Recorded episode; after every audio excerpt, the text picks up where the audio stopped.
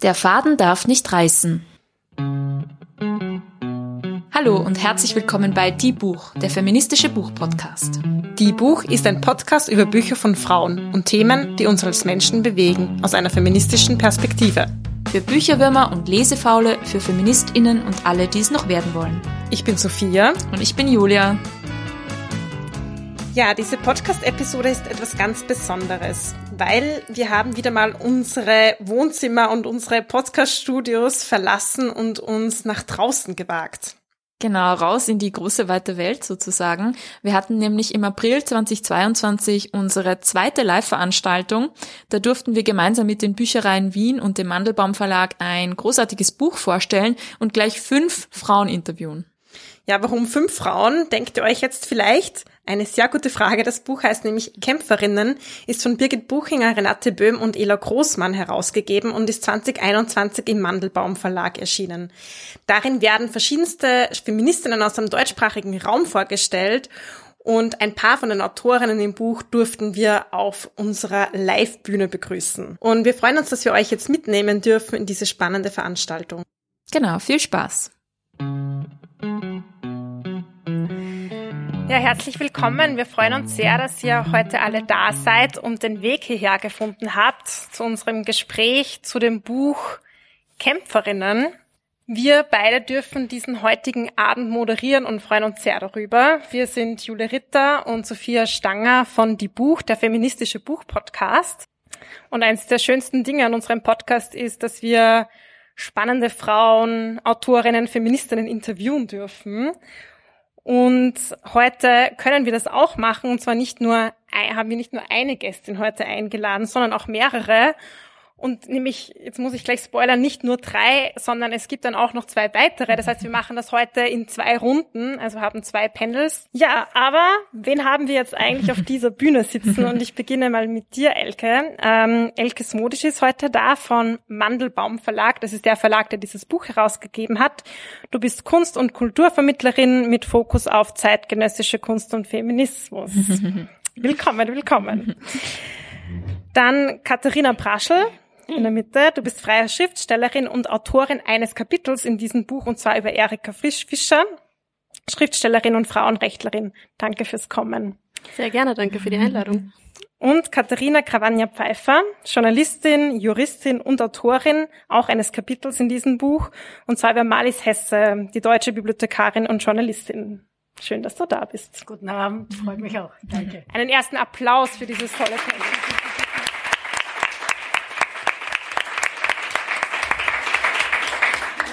Ja, wir würden das Gespräch heute gerne mit einer persönlichen Anekdote beginnen. Und zwar von mir. Ich war vor ein paar Jahren im Zug von Wien nach Frankfurt unterwegs. Und für alle, die diese Strecke schon einmal gefahren sind, da sitzt man ja einige Stunden. Und ich bin neben einer älteren Dame gesessen und habe dann begonnen, mit ihr zu plaudern über Gott und die Welt. Und sie hat mir dann ihre Lebensgeschichte erzählt und hat mir erzählt, dass sie früher Teil der Frauenbewegung war. Und als Feministin war ich natürlich gleich total begeistert und ähm, habe ihr, hab sie sozusagen mit Fragen gelöchert. Sie hat mir dann von Abtreibungsdemos Demos erzählt, wo sie als schwangere Frau war, dass sie mein Bauch gehört mir auf ihren Bauch geschrieben hat. Sie hat mir erzählt von ihrem Leben als alleinerziehende Mutter von zwei Kindern und dass sie aus ihrer Frauengruppe Freundschaften geschlossen hat, die sie teilweise noch Jahrzehnte danach begleitet haben. Ich fand das sehr, sehr schön. Sie hat das meine lila Latzhosenzeit genannt. Und ähm, als ich dann dieses Buch hier in die Hand bekommen habe, hat sich das ein bisschen angefühlt wie diese Begegnung. Ähm, man begegnet in diesem Buch ganz vielen Frauen aus früheren Generationen und früheren Zeiten, die alle was mit Feminismus zu tun haben und die einen gemeinsamen Kampf mehr oder weniger weitertragen wollen. Ähm, in dem Buch werden Frauen über 75 porträtiert, die alle die großen Errungenschaften des Feminismus aus dem vergangenen Jahrhundert miterlebt und miterkämpft haben. Und sie werden aber auch von jüngeren Feministinnen porträtiert in einzelnen Kapiteln. Wie schon kurz angesprochen, haben wir hier heute zwei Autorinnen bei uns sitzen und später dürfen wir dann auch noch eine Autorin und eine Kämpferin, also eine Porträtierte, zu uns auf die Bühne holen. Da freuen wir uns natürlich sehr drauf. Jetzt würden wir gerne starten, aber mit dem Verlag, äh, mit dir, Elke, und zwar wie war denn der Entstehungsprozess des Buches aus Verlagssicht und aus deiner Sicht und was hat dich an dem Projekt interessiert? möchte ich noch kurz äh, Birgit Buchinger hier erwähnen, die Herausgeberin, die eigentlich hier auch geplant war. Äh, aber wir leben momentan in sehr herausfordernden Zeiten, äh, die Pläne sehr schnell durchkreuzen können und ich eben hier aus Verlagsperspektive hier, äh, sitze und ein bisschen diese zwei Geschichten miteinander verwebe. Also was war eigentlich der Anstoß, sowas äh, ins Leben zu rufen? Äh, und zwar äh, war vor vier Jahren eine Reise daran schuld, eine Reise nach Köln, äh, und zwar eine von ihr sehr verehrte äh, Feministin und Kämpferin, Ökonomin. Äh, sie hat ja auch in den Anfängen, äh, wie das Buch äh, erschienen ist, immer wieder erwähnt, äh, Elisabeth Stiefel. Sie ist mit Abstand die älteste. Sie ist schon weit über 90, also weit über 90 ist vielleicht übertrieben, 92. Mhm. Äh, und Malis Hesse. Und sie dürften ein sehr bewegtes äh, Wochenende gehabt haben, wo viel erzählt worden ist, wo viele unbekannte Geschichten äh, zutage gekommen sind. Und der Wunsch ist da geboren worden, äh, diese Geschichten festzuhalten, äh, sie weiterzutragen, äh, sie zu verbinden äh, mit den Kämpfen äh, der gegenwärtigen Situation. Und deshalb finde ich auch diese Entscheidung, äh, die Sie getroffen haben, äh, Autorinnen, äh, Sozialwissenschaftlerinnen, äh, Wissenschaftlerinnen, Journalistinnen, also aus unterschiedlichsten äh, Bereichen äh, anzufragen, die dann äh, die äh, Porträts dann auch geschrieben haben. Also diese Multiperspektivität und Transdisziplinarität ist etwas, was mir sehr gut gefällt. Also mhm. da ist jetzt meine Frage beantwortet. ja, also am Anfang stand so eine Begegnung, finde ich sehr schön, und dann ging es auf in einen größeren Prozess. Und ja, sehr viel im kollektiv auch erarbeitet. Es gibt eben Autorinnen, es gibt die Kämpferinnen, es gibt euch als Verlag, also gar nicht so leicht, so einen Überblick dazu bekommen. Aber wir wollen jetzt uns ein Beispiel anschauen. Und zwar, Katharina, hast du über Malis Hesse geschrieben. Und sie war eine deutsche Bibliothekarin und Journalistin und hat sich sehr für die Förderung von Frauen im Journalismus eingesetzt. Und du bist ja auch Journalistin. Was hat dich denn am Leben von Malis Hesse fasziniert? Malis Hesse hat mich fasziniert, ähm, dass sie ein sehr behütete Kindheit, aber eine Kriegskindheit hatte. Das heißt, der Vater war abwesend. Und sie hat äh, eigentlich sehr bald äh, begonnen, äh, sich aufzulehnen gegen eine fast überbehütete äh, Kindheit und hat schon mit 15 Jahren den Kinsey-Report gelesen, was erstaunlich ist. Der war damals fast revolutionäres Gedankengut in den 1950er Jahren. Da ging es um sexuelle Fragen, vor allem auch um sexuelle Wünsche von Frauen. Der Kinsey-Report hat damals wirklich für ganz, ganz große auch Empörung in dieser sehr konservativen Nachkriegsgeneration äh, gesorgt. Sie hat dann die Liebe zum Lesen entdeckt und äh, hat äh, sich entschlossen, nicht wie es der, der Mutter und der Großeltern, bei denen sie äh, groß geworden ist, hat sich entschlossen, Buchhändlerin zu werden, hat Karriere als Buchhändlerin gemacht, hat dann in Hamburg, Hamburg ist eine sehr offene Stadt, wie das häufig ist, Städte am Meer sind sehr offen, äh, an der Universität ein, eine große Bibliothek geleitet und hat sich dann dem Schreiben zugewandt, in einem ersten Schritt nur als Recherchierende. Schreibende, also sie hat für andere sehr genau Fakten zusammengetragen und wissenschaftliche Arbeiten verfasst. Und sie wurde dann sozusagen entdeckt äh, für den Journalismus es gab da einen äh, Förderer von ihr und der hat sie bekniet, sie solle von Hamburg weg nach Köln gehen. Dort ist der große Aufbruch, der große mediale Aufbruch mit Deutschlandfunk und allen möglichen äh, Medienanstalten. Und nach vielen, vielen Überredungsversuchen hat sie sich entschlossen, nach Köln zu gehen. Und sie hat dann Karriere im Journalismus gemacht. Es wurden ihr sogar Leitungsfunktionen angeboten und an einer Stelle, das bedauert, sie heute noch, hat sie gesagt, sie hat sich selbst nur interimistisch die Leitung äh, äh, der Pressestelle zugetraut, damals beim Deutschlandfunk, weil sie selbst Überzeugung war damals, dass ein Mann das besser könne. Und heute noch bedauert sie das im hohen Alter, dass sie das gemacht hat. Kurzum, äh, sie hat dann äh, wirklich große Karriere als Frau gemacht im Journalismus. Das muss man sich vorstellen. Es gab damals, auch zu meiner Zeit, kaum Frauen im Journalismus. Vor allem die Hardcore-Ressorts, Politik, Wirtschaft waren fast ausschließlich mit Männern besetzt. Äh, Leitungsfunktionen für Frauen, das war etwas Exotisches, auch zu meiner Zeit noch. Sie ging dann in Pension als hoch angesehene äh, Journalistin und sie hat als Journalistin schon begonnen, Frauenförderungsprogramme aufzusetzen im Deutschlandfunk. Äh, in der Pension hat sie ihre Funktion als Ausbildnerin und Förderin von Frauen weitergeführt. Sie war, ich glaube, über zehn Jahre Geschäftsführerin des Deutschen Journalistinnenbundes, hat einen eigenen Preis gestiftet für Nachwuchsjournalistinnen, den gibt es heute noch, den Malis Hesse Preis. Ja, und lebt in Partnerschaft, äh, Elke hat es erwähnt, äh, mit Elisabeth Stiefel, dieser großartigen feministischen Ökonomin und ist nach wie vor sehr rührig und ist vernetzt wirklich mit Frauen aus allen äh, Ländern, äh, die äh, wir halt so auf dem feministischen Radar haben. So, damit will ich kurz schließen. Also sie fasziniert mich, weil sie sich treu geblieben ist um Katharinas Porträt aufzugreifen und weil sie äh, einfach nicht aufgegeben hat und mehrere Karrieren äh, durchgezogen hat. Das ist ja, sie hat gekämpft und kämpft noch immer. Und auch äh, für sich selbst und eben auch für andere, das finde ich so schön bei ihrer Geschichte, weil sie dann sich so sehr eingesetzt hat, auch, auch anderen, anderen ja. sollen diese ja. Möglichkeit haben. Ja.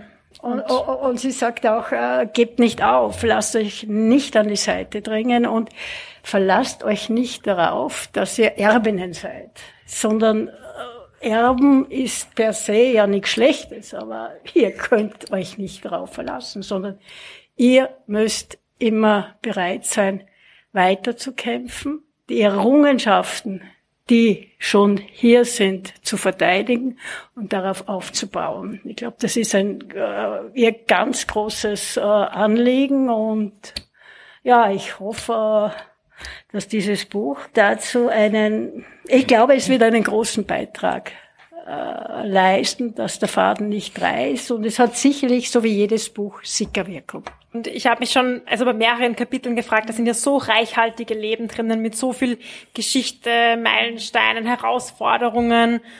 Und du hast das dann zusammengefasst eben in so einem Kapitel. Wie ist es dir da gegangen? Beim was erzähle ich? Was lasse ich weg? Also ich bin nicht eine, die die, die, die locker vom Hocker schreibt. Und es ist ein, ein Ringen, äh, gerade wenn man jemanden äh, nicht persönlich kennt, äh, ein, ein, ein Ringen äh, darum, dieser Person, dieser Persönlichkeit gerecht zu werden. Ja, man muss dazu auch sagen, dass ja die Interviews von der Birgit Buchinger und äh, geführt wurden unter anderem mhm. und dass diese Transkripte dann auch und ähm, ich schätze mal auch die Aufnahmen dann euch zu zur Verfügung Die Aufnahme nicht, genau. also ich hatte nur die Transkripte des, äh, des äh, Interviews, habe aber dann selbst noch nachgefragt. Also äh, bei Dingen, wo ich mir nicht klar war, wo die eigene Recherche mir äh, also wo ich einfach das Gefühl hatte, da muss ich noch nachfragen. Also das ist und sie hat also zauberhaft, bereitwilligst und alles mögliche Vorträge, Aufsätze, Essays, Verweise, alles Mögliche zur Verfügung gestellt und so hat sich dann halt hoffentlich ein ein ein ein, ein der Malis Hesse äh, gerecht werdendes Porträt ergeben. Mhm. Ja, ein ganz schön herausfordernder Prozess, kann man sich vorstellen, einfach wahnsinnig umfangreich. Ähm, vielleicht auch Katharina Braschel, du hast ja Erika Fischer porträtiert, auch ein sehr, sehr bewegtes Leben. Äh, wie ging's dir denn damit? Ja, eine, also eine sehr emotionale erste Antwort wäre furchtbar. Mhm. Ähm, so im ersten Moment, weil ich habe dieses, ich bin sozusagen vielleicht die am Außenstehendste, die zu diesem Prozess und zu dem Projekt dazugekommen ist, weil ich über eine gemeinsame Bekannte ähm, angefragt wurde oder vermittelt wurde an äh, Birgit Buchinger. Und dann hat sie mir diesen Namen gegeben und ich war erst einmal von diesem Projekt an sich schon sehr begeistert und habe dann natürlich angefangen mal zu recherchieren und habe dann sehr schnell zugesagt und dann ging es mir eben genau so. Ich habe mich da immer mehr reingelesen und Erika Fischer hat ja etliche Bücher veröffentlicht und es gibt auch etliche Vorträge, es gibt zig Artikel von Erika Fischer und ähm, ich saß dann immer erschlagener ähm, vor meinen ganzen Stapeln und hatte dann genau dieses Gefühl, wie soll ich nur dieser großen Kämpferin gerecht werden? Ja, war dann trotzdem eher gelähmt lange, bis ich dann, und das habe ich ja auch so in mein Porträt hineingeschrieben, die Antwort eh bei der Erika Fischer selbst gefunden habe, ähm, mit dem Aufruf von Erika Fischer, dass man sich als feministische Autorin stets selbst mit in den Text hineinnehmen muss, ähm, weil ja auch Objektivität etwas Patriarchales ist. Das ist ein, ein Konstrukt, und diese Subjektivität, diese subjektive Herangehensweise, dass wie es einem beim Rechercheprozess, beim Schreibprozess gegangen ist, was ähm, sonst noch wichtig war, was darüber hinaus wichtig sein wird, das mit hineinzunehmen, ist ähm, für die Erika Fischer etwas dezidiert feministisches und da habe ich mich dann auch wiedergefunden und das war so ein bisschen der der Knopf, der dann bei mir aufgegangen ist ähm, und ab da ging's dann. Ja, und ich glaube, dass das war dann eben so ein Schritt, das auch dann irgendwann fertigzustellen und zu sagen, das ist jetzt eben mein, mein Zugang, mein Versuch. Und ähm, genau, ich bin gespannt, was Erika Fischer sagt. Und das war dann auch sehr schön, das aber eben auch in diesem Kollektiv ähm, mit all den anderen Schreibenden in diesem Workshop besprechen zu können und auch eben abgleichen zu können. Es ging uns eigentlich allen so. Natürlich ging es uns allen so. Für alle, die jetzt Erika Fischer auch nicht so am Schirm haben, was macht sie denn deiner Meinung nach zu einer feministischen Kämpferin? Ja, das ist eine lange Liste. Mhm. Ich werde ähm, versuchen, es, es so, ja, ich werde versuchen, eben wieder dem gerecht zu werden, auch der. Frage gerecht zu werden. Ähm, sie hat maßgeblich ähm, die autonome Frauenbewegung in Wien ähm, mitbewegt. Sie hat ähm, war maßgeblich beteiligt an der Entstehung der ersten Frauenhäuser in Österreich ähm, und war immer, und das zeichnet sie für mich so aus, immer offen und immer sehr neugierig und hat sich diese Offenheit behalten und dadurch, dass sie ihre eigenen Lernprozesse transparent macht in dem, wie sie schreibt, in dem, was sie schreibt, gesteht sie sie halt auch allen anderen zu. Und das ist für mich etwas dezidiert Feministisches. Auch eine Fähigkeit, die manchmal ähm, zu wenig da ist.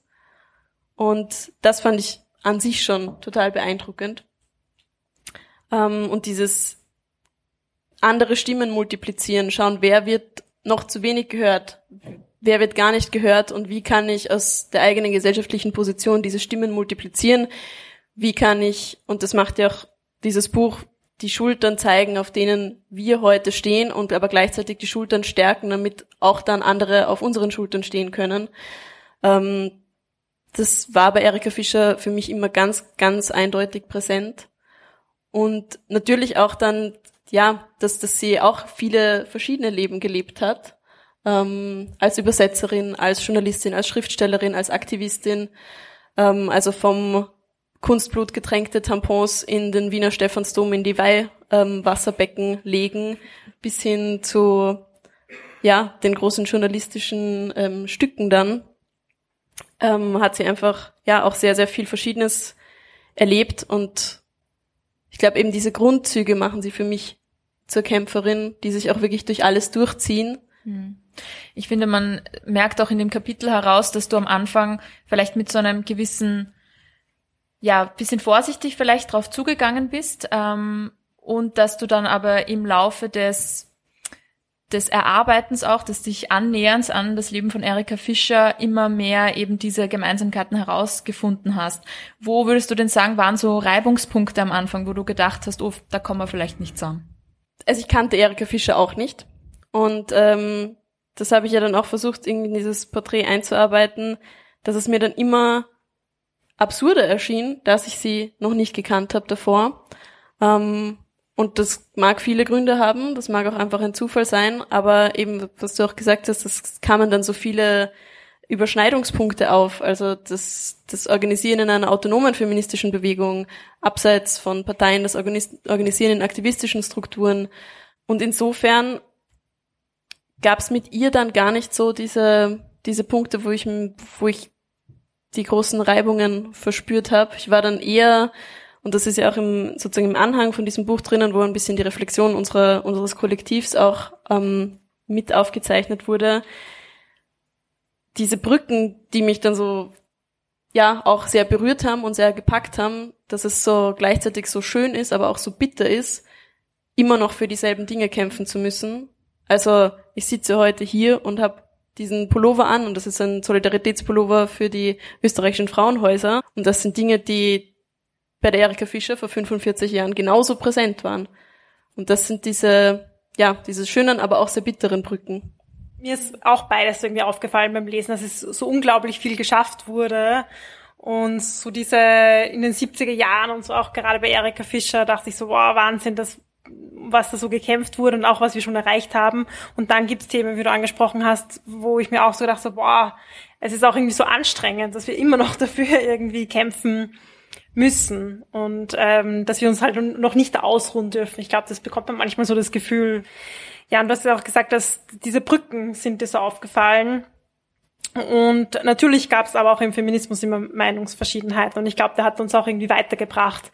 Also das Themen wie Intersektionalität zum Beispiel, jetzt so ein präsenter Teil vom Feminismus ist, war auch, dass andere Frauen immer wieder aufgestanden sind und ein, eingefordert haben, auch Lebensrealitäten von Frauen, die jetzt nicht weiß sind oder nicht von einer bürgerlichen Schicht kommen, mit einbezogen werden.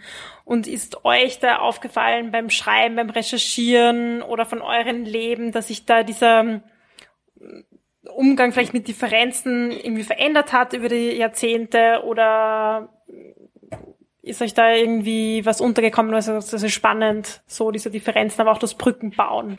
Es geht immer um die persönlichen und vielfältigen Lebensrealitäten, denn die Frauen haben. Und die sind verschieden. Und um dieses Ringen ist es immer gegangen. Und da hat man sich natürlich äh, auch gefetzt es wäre äh, sinnlos, das äh, zu bestreiten. Aber man hat sich immer in diesem Grundanliegen, das stinknormale Leben der Frauen zu verbessern. Und da gehört viel dazu. Sexualität. Leben zu dürfen, wie ich will. Mich kleiden zu dürfen, wie ich will. Ein Kind zu bekommen, wann und wie ich will äh, Künstlerin zu sein, äh, Filmerin zu sein, was immer. Äh, und da hat man sich dann wieder gefunden. Also wenn es in den Alltag kam, waren viele theoretische Prozesse dann plötzlich äh, überwunden und es wurden, wie die Katharina gesagt hat, äh, Brücken gebaut und ich glaube schon tragfähige Brücken. Wir sprechen ja jetzt von Einzelpersonen äh, und ihre Errungenschaften.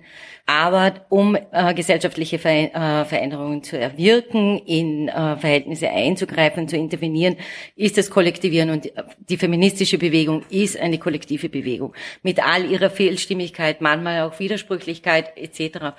Aber dem liegt es zugrunde. Und es ist ja auch keine, es geht ja nicht um die Individualoptimierung, die auch vielleicht in einem neoliberalen versucht, den Feminismus anzueignen oder feministische Bewegungen anzueignen, groß ist und äh, auch sehr raffiniert groß gemacht wird, sondern es geht ja um die Kritik an Strukturen und die ist ganz grundlegend und die muss auch ganz grundlegend sein, weil sonst ist es halt, ja, also schön, wenn eine Frau mehr verdient, aber es geht darum, dass alle mehr verdienen können und es geht darum, dass Kinderbetreuung für alle da ist auch unabhängig von Aufenthaltsstatus zum Beispiel. Ökonomische Situation. Genau. Ja. Und das ist, das sagt die Birgit, Birgit Buchinger, äh, so gerne eben, man kennt das ja, das Private ist politisch und die Anführung und ökonomisch. Richtig. Absolut. Ohne Geld, ohne ökonomische Freiheit, äh, ja, hast du nichts als Sorgen. Um dich, wie zahle ich meine Miete, wie, wie heize ich meine Wohnung und, und, und, und. Also ohne Kapitalismuskritik kein Feminismus. So einfach ist es. Und weil wir über die Kollektive gesprochen haben, das Buch ist ja auch deswegen unter anderem ein kollektives Projekt und ein kollektiver Prozess gewesen. Und es geht ja auch darum, eben diesen Faden weiter zu spinnen, um uns eben daran zu erinnern und auch daraus zu lernen, was schon vor uns ähm, erarbeitet und erdacht und erkämpft wurde. Jetzt versucht dieses Buch einen Beitrag dazu zu leisten. Aber was denkt ihr, was ist denn, was müssen wir tun auch, damit diese Leben, diese Kämpferinnen und auch viele andere weiter erinnert werden und deren ähm, Vermächtnis so weitergetragen wird. Ja, es wurde eh schon gesagt, dass dieses Buch ein sehr wichtiger Beitrag ist und natürlich soll dieses Buch unbedingt auch dazu motivieren, solche Dinge selbst zu machen und ähm, weiterzumachen, genau sowas weiterzumachen, in anderer Form weiterzumachen, aber eben zu sprechen und, und diese, diese Dinge aktuell zu halten und auch die Kritik und Kritikfähigkeit, die wir uns ja alle nicht selber ausgedacht haben, sondern die wir aus dem Erbe von ganz vielen Vordenkerinnen und Vormacherinnen übernommen haben, auch anzuwenden, eben auch auf aktualisierte Dinge, also und auf aktualisierte Situationen. Erika Fischer hat zum Beispiel geschrieben, Krieg ist Schweigen. Und das, das ist eines der Dinge. Also man darf nicht schweigen, man kann nicht schweigen, nicht angesichts der Dinge, die passieren. Und da meine ich nicht nur den Krieg in der Ukraine, also zum Beispiel auch zu schauen, welche Kämpfe sind denn präsent, welche feministischen Kämpfe sind denn präsent, warum zum Beispiel ist die Frauenbewegung ähm, in Rojava in Kurdistan so unterrepräsentiert in unseren Medien, zum Beispiel. Ja, und du sagst, äh, wir dürfen nicht schweigen, wir müssen reden und auch reden mit den Kämpferinnen. Und das ist ein gutes Stichwort, weil wir haben auch eine solche heute noch hier mhm. und auch unserem Programm stehen. Mhm. Und deswegen einmal einen großen Applaus für euch. Wir machen einen Flirtenwechsel. Ja, wir freuen uns eben sehr, äh, wie die Sophia schon angesprochen hat, dass wir heute ähm, auch Kämpferin und Autorin eines Kapitels hier gemeinsam bei uns sitzen haben. Super spannend natürlich. Ähm, Susanne Feigl, ähm, du hast die Kämpfe um Gleichstellung in Österreich publizistisch lange Zeit begleitet, bei der Kronenzeitung als Chefredakteurin der sozialdemokratischen Zeitung Die Frau und ähm, Autorin der Frauenberichte. Und Gabi Reinstadler, ebenfalls Journalistin, lange Zeit und ähm, jetzt als Beraterin tätig. Und du hast das Kapitel über Susanne Feigles Leben und Wirken geschrieben. Uns würde uns jetzt mal am Anfang äh, interessieren, Gab's, bevor ihr dieses Projekt gestartet habt, schon Überschneidungen in eurem Leben? Kanntet ihr euch davor oder wie war der Anfang vor dem Projekt für euch? Das ist eine Frage, die habe ich mir die ganze Zeit gestellt und ich bin noch immer nicht sicher, ob meine Antwort richtig ist. Es gibt nämlich eine Reihe von Gelegenheiten, bei denen wir uns persönlich hätten treffen können. Äh, ich war Journalistin bei, beim Salzburger Tagblatt, das war so die Lokalausgabe der Arbeiterzeitung und als solche natürlich in diesem patriarchalen Umfeld auf Frauenthemen spezialisiert, hat man nichts ausgemacht. Ich war ja auch daran interessiert und ich, äh, ich war ja auch zu dem Zeitpunkt schon Teil der Frauenbewegung. Und in diesem Umfeld wurde ich eines Tages mit Johanna Donal auf Betriebsbesuche geschickt. Äh, die waren für mich außerordentlich lehrreich. Das ist aber, glaube ich, eine andere Geschichte. Und in diesem Umfeld war ich auch sehr häufig bei Veranstaltungen der SPÖ-Frauen, aber halt im Salzburger Raum, in St. Gilgen zum Beispiel, unterwegs. Das wären schon Möglichkeiten gewesen, wo wir uns persönlich hätten treffen können. Ich glaube es ehrlich gesagt nicht. Nichtsdestotrotz warst du mir ja ein Begriff, weil natürlich die Zeitschrift, die sozialdemokratische Zeitschrift, die du zehn Jahre lang als Chefredakteurin geleitet hast, die war für mich ja eine wichtige Arbeitsgrundlage und die war für uns äh, Feministinnen ein, ein, eine wichtige Diskussionsgrundlage. Die hat einfach einen großen Beitrag äh, geleistet zu dem, wie wir uns für, für mich gefühlt quasi aus dem Nichts, ja. Ich, ich, ich, ich hatte ja auch keine Vorbilder aus der Frauenbewegung, ich persönlich und ich glaube viele andere auch nicht. Wir haben uns ja da ganz unglaublich vieles erst erarbeiten müssen.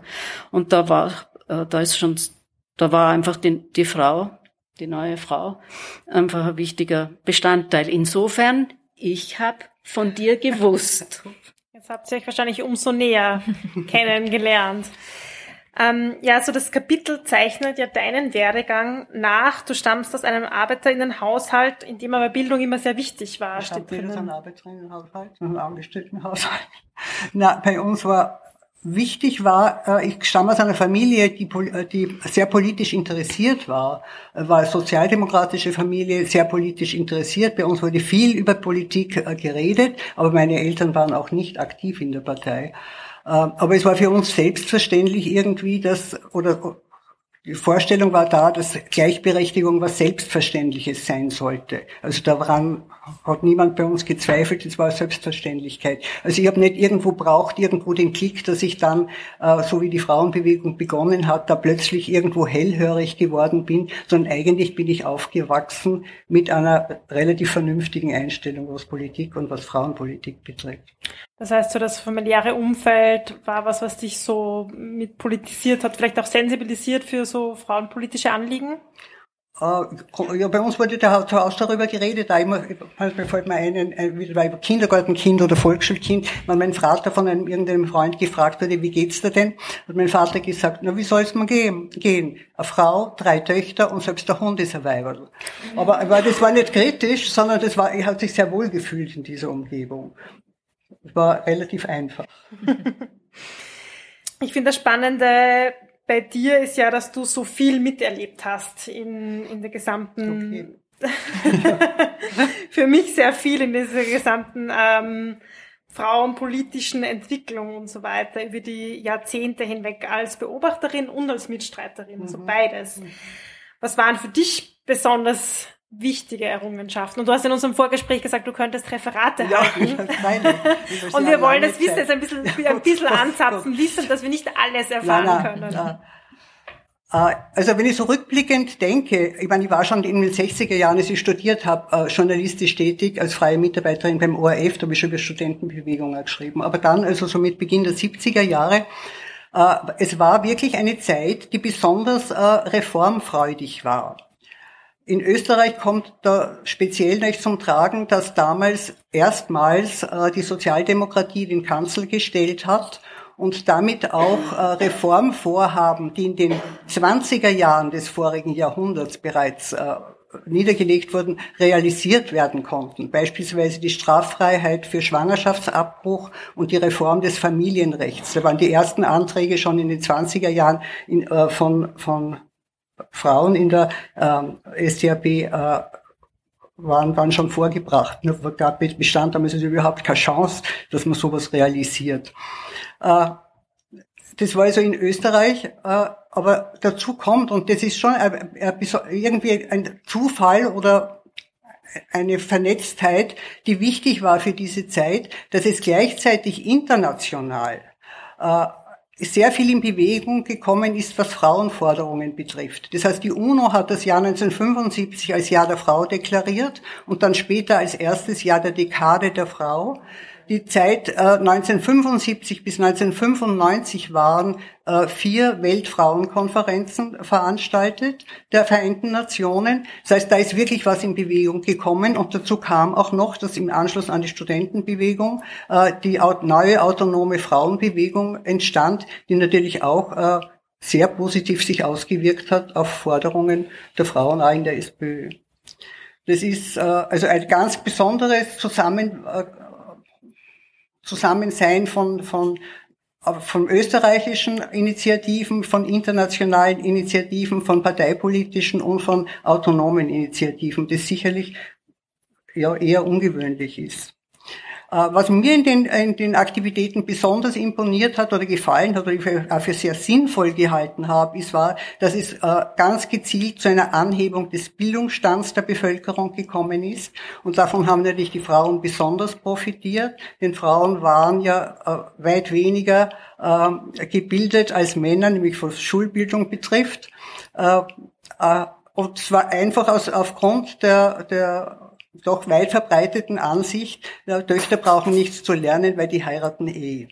Es war damals also das ganz konkrete Ziel der Ausbau der höheren Schulen, sowohl der AHS als der BHS. äh, und gleichzeitig die Abschaffung von Schul- und Studiengebühren, die Einführung der Schulbuchaktion, das heißt, die Schüler und Schülerinnen bekamen kostenlose Lehrbücher und die Einführung der Koedukation, das heißt, die Verpflichtung, dass Mädchen und Buben gemeinsam unterrichtet werden.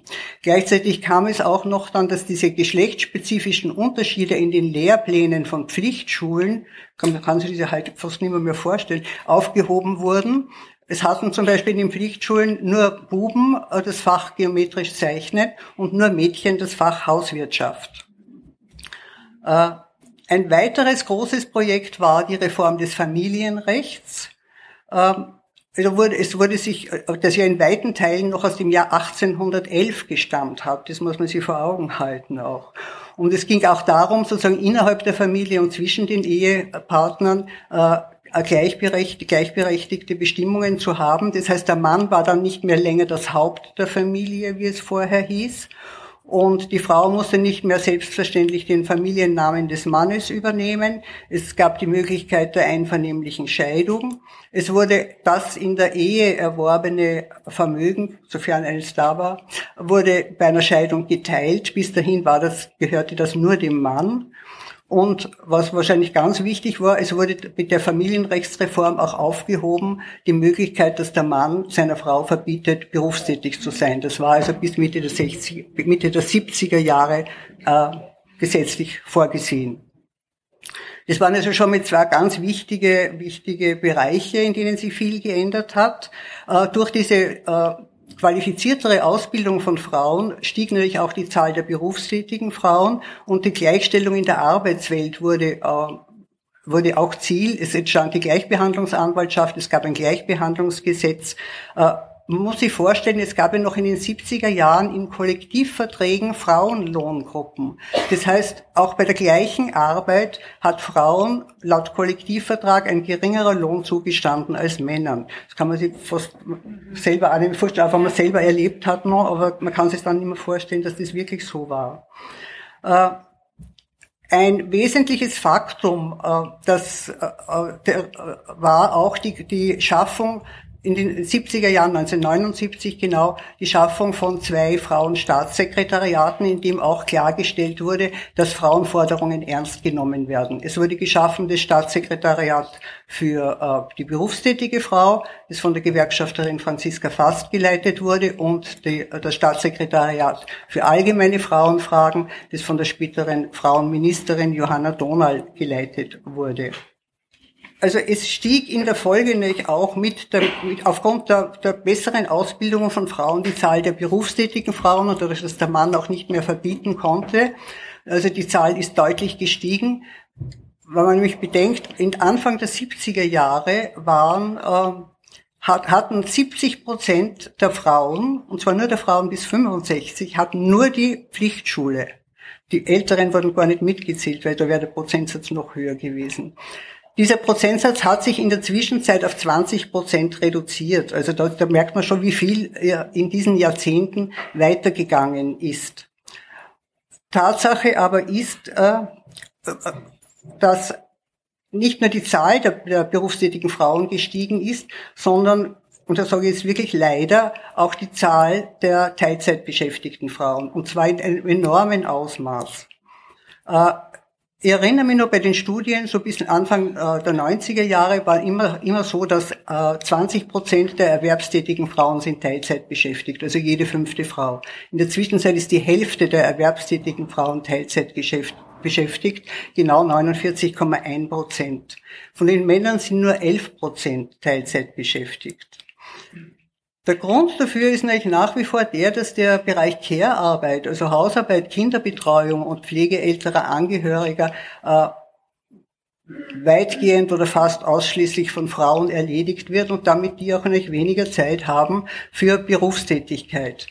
Ähm, das ist, das gehört, äh, denke mal, wirklich immer wieder gesagt und, und immer wieder darauf hingewiesen. Aber es ist dann doch nicht nur dieser private Bereich, äh, es ist schon auch, äh, dass die Kinderbetreuung, was schon die, die Rede war, zuerst äh, in Österreich nach wie vor zu wünschen übrig lässt. Österreich hat im Unterschied zu vielen anderen europäischen Ländern keine Ganztagsschulen und auch die Öffnungszeiten von Kindergärten sind sehr oft und vor allem in ländlichen Gegenden alles andere als optimal. Das heißt, dass Frauen gar nicht möglich ist, Vollzeit zu arbeiten. Das heißt aber, ein, ein äh, Teilzeitarbeit mit einem nicht existenzsichernden Einkommen hat fürchterliche Folgen auch in der Pension.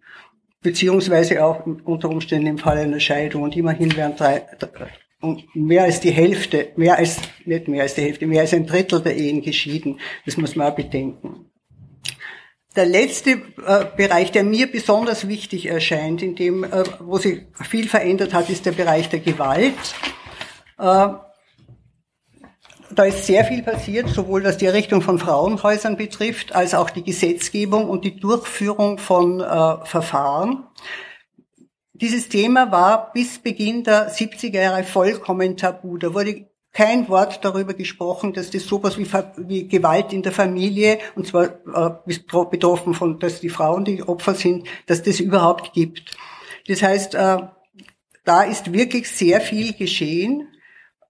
Es, äh, die, über das erste Frauenhaus in Wien 1978 äh, geschaffen wurde beruht oder eigentlich auf einem Vorschlag der autonomen Frauenbewegung oder richtiger nur gesagt, eigentlich auf dem Vorschlag einer Gruppe von Schülerinnen der damaligen Sozialakademie, die von Johanna Donal aufgegriffen wurde und dann ist das erste Frauenhaus entstanden. Es war also 78 in Wien. In der Zwischenzeit gibt es in ganz Österreich 28 Frauenhäuser. 15 davon autonome. Das heißt, der Bedarf, und die sind voll, also das, der Bedarf ist gegeben, das ist die wirkliche Tragik. Äh, es wurde auch das Gewaltschutzgesetz geändert. Äh, es gibt die Wegweisung von gewalttätigen Männern aus der Familie. Das Gesetz war sehr vorbildlich, wurde in Deutschland auch zu Teilen übernommen. Trotzdem ist die äh, die jetzige Situation alles andere als erfreulich, wenn man immer wieder hört, dass die Zahl der Frauenmorde eigentlich zugenommen hat. Das heißt, es wäre dringend notwendig, sich mit einem Thema wie Gewaltprävention zu, auseinanderzusetzen. Also das wären für mich die wichtigsten Bereiche, danke, was, was mir so in Erinnerung sind. Ja. Und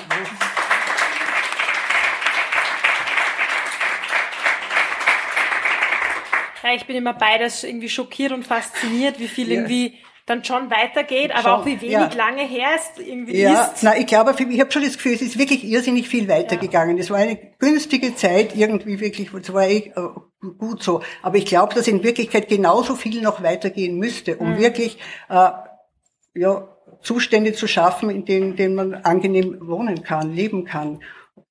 Denn davon sind wir eigentlich noch immer ziemlich weit entfernt. Ja, ja. Und also so auch wenn das die Pandemie und alles sagt und Homeoffice von Frauen wieder und das geht, kippt sofort wieder in eine Aufgabenteilung hinein wie Generationen vorher. Ja. Du hast eh schon ein paar Punkte erwähnt, wie eben Gewalt oder auch jetzt ja. diese ähm, oder Teilzeit und Kinderbetreuung. Ja, genau. Was sind so, sonst noch so Punkte, wenn du dir die Frauenpolitik heute anschaust in Österreich, wo du sagst, das wäre noch ein. Also ich denke, es passiert in, an Information so wenig. Das war mir einfach als Journalistin oder äh, mit äh, Autorin von Frauenberichten und so immer ein Anliegen, dass ich, es gibt ja für, doch für sehr vieles Regelungen oder Beratungsstellen oder Ding, nur kann ich nicht voraussetzen, dass das die einzelne Frau kennt. Woher soll die, die sie das alles das wissen nicht? Und da gab es zum Beispiel, das hat die Johanna Donal 89 eingeführt, dass da, wir müssen irgendwas etwas machen, dass die Frauen, die sind, da haben wir erfunden gemeinsam, die Frauenratgeberin von A bis Z Informationen und die sind zehn Jahre lang erschienen, immer erneuert mit allen Telefonnummern, dann später Websites und was man heute halt braucht und erklärt auch die wichtigsten Gesetze, worum geht's dabei, wo kann ich mich hinwenden, wo kriege ich irgendwie Unterstützung. Das wurde alles aufgehört. Und ich denke mal, solche Sachen sind einfach wichtig, denn es gibt manchmal wirklich mehr äh, Beratungsstellen oder Einrichtungen, von denen die, die es aber brauchen würden, einfach keine Ahnung haben. Und ich meine, das ist irgendwie sinnlos, so ein System, denke ich mal. Und ja, aber ich denke auch, dass sich, dass sich sowas verändert hat, ist natürlich, wie du sagst, so an, an natürlich günstigen Umständen gelegen, aber ja, ja. ganz viel auch an den Personen und vor allem Frauen, die das auch erstritten und erkämpft haben. Und wir sagen irgendwie immer, wir, wir stehen auf den Schultern von Riesinnen und ich finde, das stimmt tatsächlich. Ja. Und wer sich jetzt wundert und sagt, boah, wir haben hier ein, ein wandelndes Lexikon sitzen mit so vielen Zahlen und Fakten, das ist auch kein Wunder, weil du hast eben ja. diese Frauenberichte herausgegeben, ja. die ganz lang so ein, auch die Grundlage gebildet haben, so zur Frage, wie ist denn eigentlich die, die Lage der Frauen in, ich glaube, es ist ganz wichtig, Frauenberichte sind wirklich eine solide Grundlage dafür, dass Frauenpolitik betrieben werden kann, konkret. Sonst wird das, zerflattert das alles irgendwo. Und das wurde auch, es hat also die ersten Jahre 1975 den ersten Frauenbericht gegeben, dann 1985 war unter der Donald dann 1995, dann kam die schwarz-blaue Regierung, da war es nicht notwendig, braucht man nicht. Dann kam wieder ein Frauenbericht 2010, den die Gabriele Heinisch-Hossek rausgegeben hat, aber schon sparsam. Also ich sage immer, es ist eine Billigversion. Das hat nichts mit Qualität zu tun, die, die, die, die ist in Ordnung von dem Bericht, nur ist er viel zu wenig umfassend. Und dann ist überhaupt nichts mehr passiert. Und ohne, dass ich irgendwo Grundlagen habe, kann ich halt auch keine anständige Frauenpolitik machen. Mhm, absolut. Ähm, Gabi, du hast das eben auch sehr zusammengefasst, das Leben und Wirken. Was ist denn für dich bei der Recherche, bei diesem Lebenswerk vielleicht hervorgestochen? Als erstes das, was ihr, glaube ich, jetzt live gelesen, äh, ge gehört und gesehen habt und äh, wirklich Zeuginnen und Zeugen werden habt können, ähm, wie wichtig diese Arbeit ist, ähm, Fakten zu liefern. Es ist ja nicht so, ähm, dass das also ein Spaziergang gewesen wäre ja. damals, ja, 1970, 80, 85. Da ist ein Sturm durch Österreich gegangen, für die, die sich vielleicht erinnern können, ja. Ein Sturm der männlichen Empörung, wie denn das sein kann und was wir uns einbilden. Äh, ein Sturm an Verhöhnung, an Verächtlichmachung. Das Parlament war zeitweise nicht mehr zu unterscheiden von einem Stammtisch bei mir im hintersten Tirol. Ja, und das ist so für mich die, die ganz große Leistung von dir, Susanne, dass du das geschafft hast, diese, mit so dieser jahrzehntelangen Genauigkeit und Hartnäckigkeit und dranbleiben, diese Fakten, diese wissenschaftlichen Aspekte, dieses, die Realität des Lebens herauszuarbeiten und so verständlich, wie wir das jetzt gerade gehört haben, zu präsentieren, ja und denen zur Verfügung zu stellen, die es dann im Parlament und in den, äh, in den Gremien durchsetzen müssen. Und äh, das ist mit diesen Fakten hast du Stein beigetragen, wesentlich Stein für Stein aus dieser Mauer der Verachtung, der Frauenfeindlichkeit herauszureißen. Wir leben ja da in einer Zeit, in der für mich ist aber einfach klar gewesen auf einmal, ja. Dieses Versprechen von Freiheit, Gleichheit, Brüderlichkeit hasse natürlich, ja. Das war nur für eine Hälfte der Menschheit gemeint. So wie das allgemeine Wahlrecht, das war nicht für die Frauen gemeint. Das war für die Männer gemeint. Und so war dieses Versprechen, das, äh, das man uns da gegeben hat, das war nicht für uns gemeint. Ja. Und aus dieser Mauer diese Steine so mit wirklich sehr hartnäckiger Arbeit herauszubrechen. Das war in dem Sinn Schwerstarbeit im wissenschaftlichen Betrieb. Und das, das war so das, der, der, der wirklich große Kern. Und du hast es ja da auch irgendwo, glaube ich, selbst so gesagt, dass du das so, so gern machst, ja, und dass du das auch so gut kannst. Das ist etwas, was ich gern mache. Die Verbindung herstellen zwischen der Realität, zwischen dem realen Leben und politischen Forderungen und das so zu vermitteln, dass Leser und Leserinnen es verstehen. Ja, ich denke mal, sonst ist es sinnlos. Verschwendetes Papier, hast du gesagt. Ja, Gabi Reinstadler kann Susanne Feigl schon besser zitieren als Susanne Feigl sich selbst. Das sieht man, dass sehr viel Arbeit auch ähm, reingegangen ja, ist, auch in genau. dieses Kapitel. Ähm, jetzt habt ihr schon eben angesprochen, was wie schwer das auch war, damals sich das zu erarbeiten und dass heute so ein bisschen einiges weniger passiert. Wie kommen wir denn wieder dahin, frage ich mich jetzt. Ähm, oder was müssen wir tun? Welche Schritte müssen wir setzen, dass wir wieder weiterarbeiten? Erstens aufhören, diese konservativen und neonationalistischen, ich bin jetzt sehr höflich, Parteien zu wählen. Susanne Feigl auch was dazu zu sagen? Äh, ja, äh, wobei ich habe, äh, äh, muss ich sagen, äh, ganz gute Erfahrungen gemacht, äh, auch mit konservativen Auftraggebern. Ich habe irgendwann bin ich in den Ende der 90er Jahre von Vorarlberg angeschrieben worden, bei mir einer beschränkten Ausschreibung für einen Fra Vorarlberger Frauenbericht zu, äh, mitzubieten.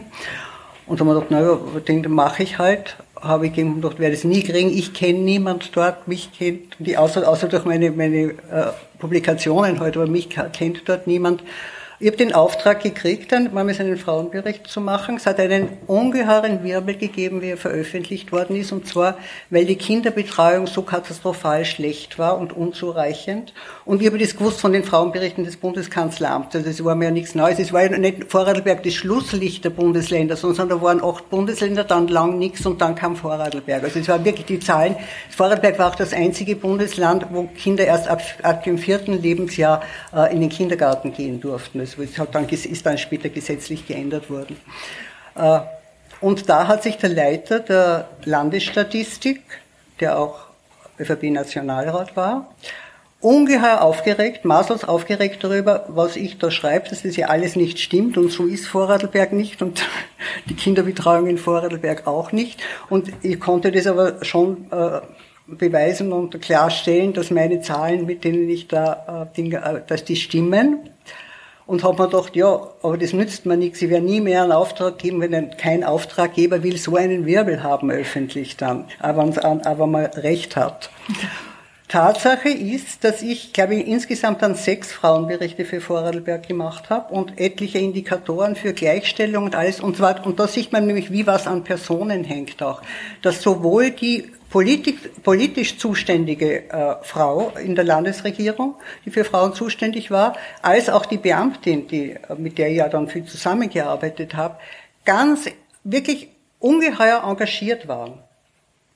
Also die haben, wollten wirklich was weiterbringen. Und ich muss auch sagen, dass in dem Bereich, äh, wobei es natürlich in Vorarlberg nach wie vor so Halbtagskindergärten gibt, wo man also nie, nie Vollzeit arbeiten kann, aber insgesamt ist äh, auch in, in der allgemeinen österreichischen Statistik inzwischen seit Vorarlberg bei, den, bei der Kinderbetreuung im besseren Mittelfeld. Also da hat sich wirklich ungeheuer viel geändert. Also ganz ist die Hoffnung nicht aus, aufzugeben, dass man, aber wenn man, und mir einmal die, die, äh, die Landesrätin, die dafür zuständig war, gesagt, was sie schätzt an mir, ist meine sachliche Argumentation. Und das, ich denke mal, das ist schon, das ist auch wichtig, dass man da wirklich konsequent bleibt und sich nicht in, in irgendwelche politischen Streitereien einlässt, sondern klarstellt und begründet und argumentiert, warum was schlecht ist oder warum eine andere äh, Version besser ist. Ich glaube, das sollte man auch immer beachten. Dann geht also erstaunlicherweise wirklich was weiter. Es war für mich so eine überraschende, aber, aber wirklich positive Erfahrung. Schön, dass ich doch. Ähm, ja, es ist nicht alles hoffnungslos, hoffnungslos verloren, aber leider schon sehr viel, ja. Ja, ich möchte jetzt, bevor wir das Mikro dann an euch alle noch weitergeben, wenn ihr Fragen habt, ähm, eine Abschlussfrage stellen an alle. Da gebe ich dann auch noch den vorigen Panel dann das Mikro. Und zwar für, wir haben ja auch versucht heute ein bisschen diesen Faden aufzugreifen und weiterzuspinnen und weiterzugeben und an euren Erfahrungen anzudocken. Auch für die nächste Generation, die wir ja auch so ein bisschen sind. Ähm, und für uns war auch dieses Buch so voller Schätze an feministischen Gedanken und Ideen und kleinen Einblicken in die Leben. Und in diese Schatzkiste möchten wir euch jetzt einladen, nochmal hineinzugreifen. Wenn ihr das, das, euch das Buch nochmal so vorstellt, eben als eine Schatzkiste mit all diesen Ideen und Geschichten drinnen. Und ihr könnt euch ein Ding herausnehmen, einen Schatz, den ihr euch so mitnehmt von diesem gemeinsamen Projekt und Prozess ein Begriff vielleicht, eine Idee, ein Bild, ein Satz, was auch immer. Was wäre das? Also für mich ist für mich ist das äh, ist das ein Name. Der Name ist Johanna Donal, äh, auch verbunden mit Bruno Kreisky. Das hat viel mit dem zu tun, was wir heute besprochen haben, äh, was du so schön geschildert hast. Das war einfach der Aufbruch aus dem, ähm, aus dem 19. Jahrhundert in, in die Neuzeit. Uh, und ich bin ein persönliches Beispiel dafür, was Bruno Kreisky und was Johanna Donal äh, geschafft haben in der Zeit. Äh, ohne Bruno Kreisky wäre ich heute Mutter von fünf Kindern in meinem 555 Seelendorf, äh, neun Klassen Volksschule, aus. Wahrscheinlich mit, einmal geschieden, ja. Statistisch. Wir sind froh, dass du heute bei uns ja. hier sitzt. Sehr gut. Zustimmen das mit der Johanna Donald. Ich habe sonst habe ich die Biografie geschrieben von mir. Die war, die war schon, das Eine ist dasselbe, was ich auch von, ja. Vorarlberg erzähle. Es hängt sehr viel an Personen. Mhm. Wenn eine andere Person, die so weniger, die Johanna hat wirklich ihr ganzes Leben so sich eingesetzt dafür, da irgend wirklich, wirklich was weiterzubringen, Tag für Tag. Äh, das macht äh, schon eher, eher selten jemand. Es hängt also schon sehr viel auch an Personen ab.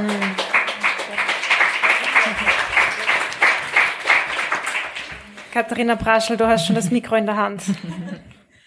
ähm, ja, vielleicht etwas, was nur scheinbar im, im Ansatz im Widerspruch steht zu dem, was gerade gesagt wurde glaube, das, was ich mir weiterhin mitnehme aus diesem Buchprojekt, ist, dass der feministische Kampf nur im Kollektiv funktionieren kann.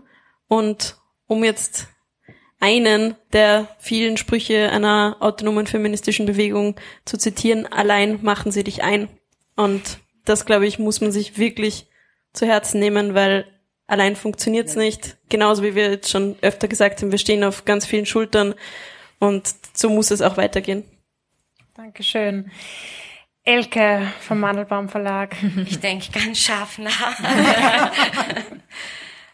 ja, es gibt viele Schätze in äh, diesem Buch, äh, wie ich es auch eingangs erwähnt habe, was ich ja so schätze äh, und mag.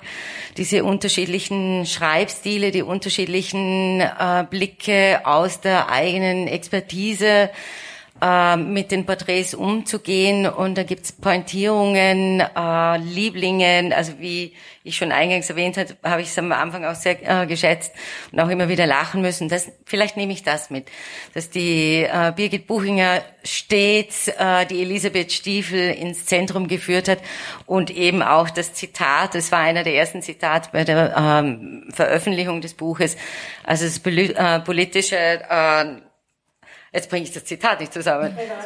Das Private ist das ähm, politische und auch ökonomisch. Also das hat sie sofort. Also das ist jetzt meine Erinnerung. Dankeschön. Mit einem Fehler. Pardon. Das macht nichts. Ja, äh, ich möchte äh, erstens eine ganz große Forderung für Österreich aufstellen. Alljährlich einen Frauenbericht. Wieder Frauenratgeber und genau hinschauen.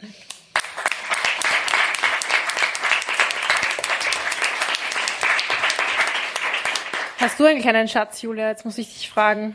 Das ist jetzt sehr gemein, weil ich habe mich äh, nicht vorbereitet, aber ich würde, ich würde den, äh, den Faden mitnehmen, der nicht reißen soll und den wir versuchen weiter zu spinnen als Symbol für dieses Buch. Und du?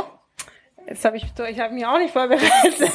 Damit hast du jetzt rechnen müssen. Ähm, vielleicht nämlich die Brücken, die wir heute auch angesprochen haben und dass, dass die nämlich ganz schön viele Differenzen aushalten können und dadurch wachsen. Ich finde das wow. total wichtig. Und wir sagen danke, dass wir hier sein durften, dass wir, mir geht immer das Herz auf, mit so vielen tollen Frauen zu reden. Also ganz, ganz großes Danke. Und auch danke an dich, dass wir es wieder gemeinsam Und danke an euch fürs Kommen natürlich. Vielen Dank. Ja. Schönen Abend noch. Das war Die Buch, der feministische Buchpodcast. Ihr könnt unsere neuen Folgen jede zweite Woche auf unserer Website www.diebuch.at finden oder in eurer Podcast-App. Folgt uns außerdem gerne auf Instagram, Facebook und Twitter. Wir freuen uns immer über euer Feedback sowie angeregte Diskussionen. Schreibt uns dafür einfach eine E-Mail an plaudern.diebuch.at oder kontaktiert uns via Social Media. Ein großer Dank gilt zum Schluss noch der Zirkusband, die uns ihre tolle Musik zur Verfügung stellt.